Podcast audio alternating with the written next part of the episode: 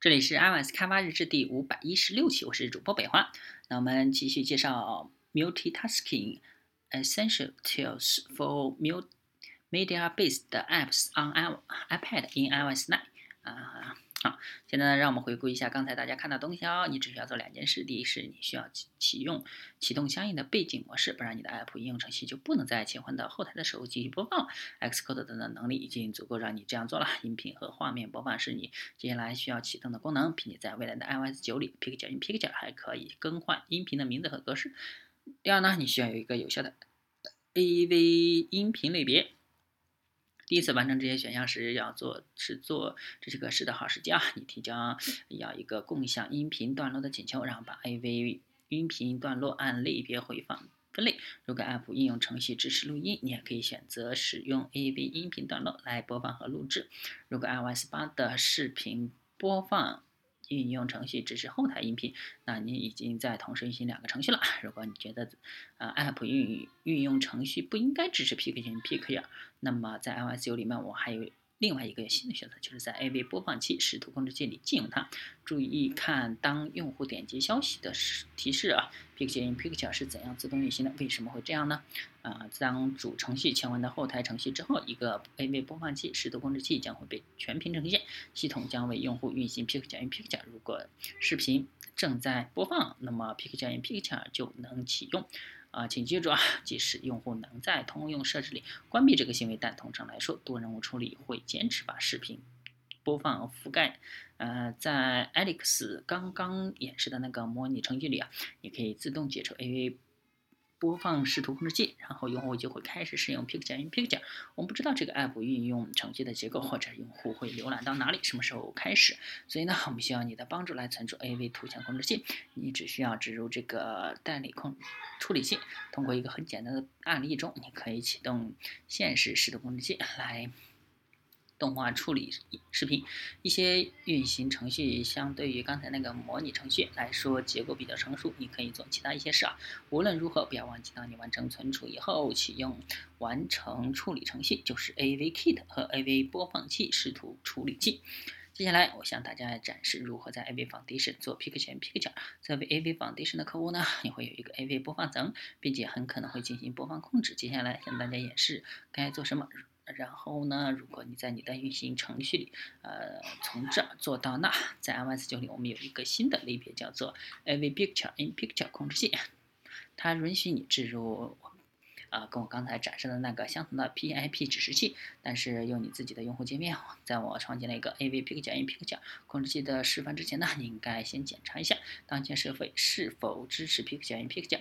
啊，通过提供 AV 播放层来创建一个 AV Picture in Picture 控制器，把 AV Picture in Picture 控制器看作一个允许用 PIP 窗口呈现当前 AV 播放层内容的物体啊。设置一个代理不是必须的，但是你很有可能。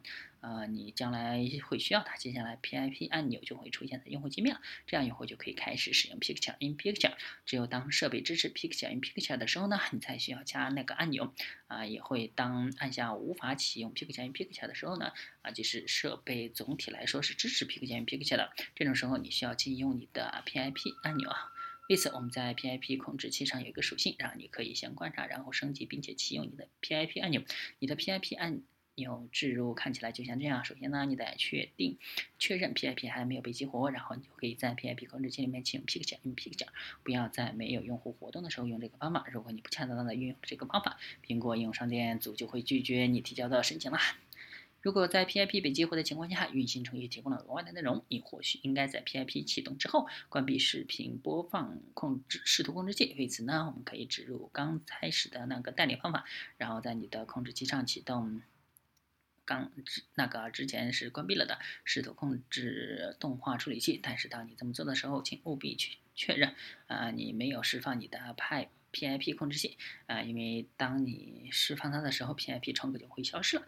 所以呢，请确保你是按照啊如上所示建构建你的 App 的 AVP 假音 P 假控制器有一个代理方法啊，让你存储视图控制器。在简单的环境中，你只需要启用当前视图控制器来处理动画。我再次强调，当你完成存储的时候，记得启动完成处理程序，因为诶当当你启动完完成处理程序的时候，它就会让那个用来最初启动 PIP 控制器的 AV 播放层回到屏幕上。如果显示不是这样的，我们将不会动画处理视频帧，你的 AV 播放层将不会在 PIP 被激活的时候在视频帧上显示。所以，当运行程序提供了一个类似这个例子的非模式视频播放体验的时候，你可能就会需要升级用户界面。AV 播放时的控制器是像这样显示，然后隐藏时的控制器。这个行为是不硬性要求的，但是为了确保一致性，我们强烈推荐使用它。为了做到这个呢，你应该植入呃开始的时候演示的方法，方法隐藏你的播放控制啊，并且显示你的占位符原图。当 Picture in Picture 停止的时候，你就做相反的动作啊，你植入那个叫停代理代理方式啊，以来隐藏你的占位符原图。并且呢，再次显示你的播放控制，这非常的简单。最后，如果你需要在运行程序过渡到后台的时候自动启用 Picture Picture，你必须确认 AV 播放层能覆盖整个用户界面窗口。如果是这种情况，视频正在播放的时候，Picture Picture 可能被启用，那么是系统就会自动的为你的用户开始启用 Picture Picture。大家将会看到我们对上面所有的动作进行了解说啊。我们带给大家一个非常棒的样品啊，大家应该在这个会议结束时候看看。所以呢，你们看到了通过 AV Foundation 来采用 Picture in Picture 是多么的简单。最后呢，让我们向你们展示用 WebKit 展示 Picture in Picture。WebKit 用来对待视频播放的主要程式界面是 WK Web 视图。会议的这部分是针对你们当中用 WebKit 来展示你们的网络科技的人。在 iOS 九，你的 Web WK Web Web 视图支持 Picture in Picture 以 HTML5 啊视频模式。如果这个运行程序被设置为与其他应用程序界面一样的话，如果你的网站内容用的是 iOS 的关于回放控制的出产设置，那么 PIP 肯定就能被用上。如果你的网站建造者对诶合并你的控制与 PIP 按钮有兴趣，你应该看一下段落五 Session 五零幺是吧？呃，有什么新的东西啊？在 WebKit 和 Safari 里面，针对网站开发人员，如果你想要支持后台音频、视频播放，啊，但是不想允许 Picture in Picture，我们将会有啊 WK WebKit Web 视图表面配置的属性，在未来的 iOS 里这是允许的，那就是 WebKit 啊。所以呢，现在大家看到你的运用程运行程序里面所有的三个媒体框架里啊，启用 Picture in Picture 是有多容易和。多直接和容易，我们已经等不及看 P E I P 支持在你的 iPad，啊，在你的 iPad 所有的视频播放的 App 的得到支持了。Picture in Picture 跟后台音频非常像，当运行程序没有在屏幕上显示的时候，你的用户体验还是特别好。同样的道理也适用于后台音频和视频播放。打个比方，不要做任何和回放无关或者限制了你的存储空间的作业啊，在这些作业在你的后台。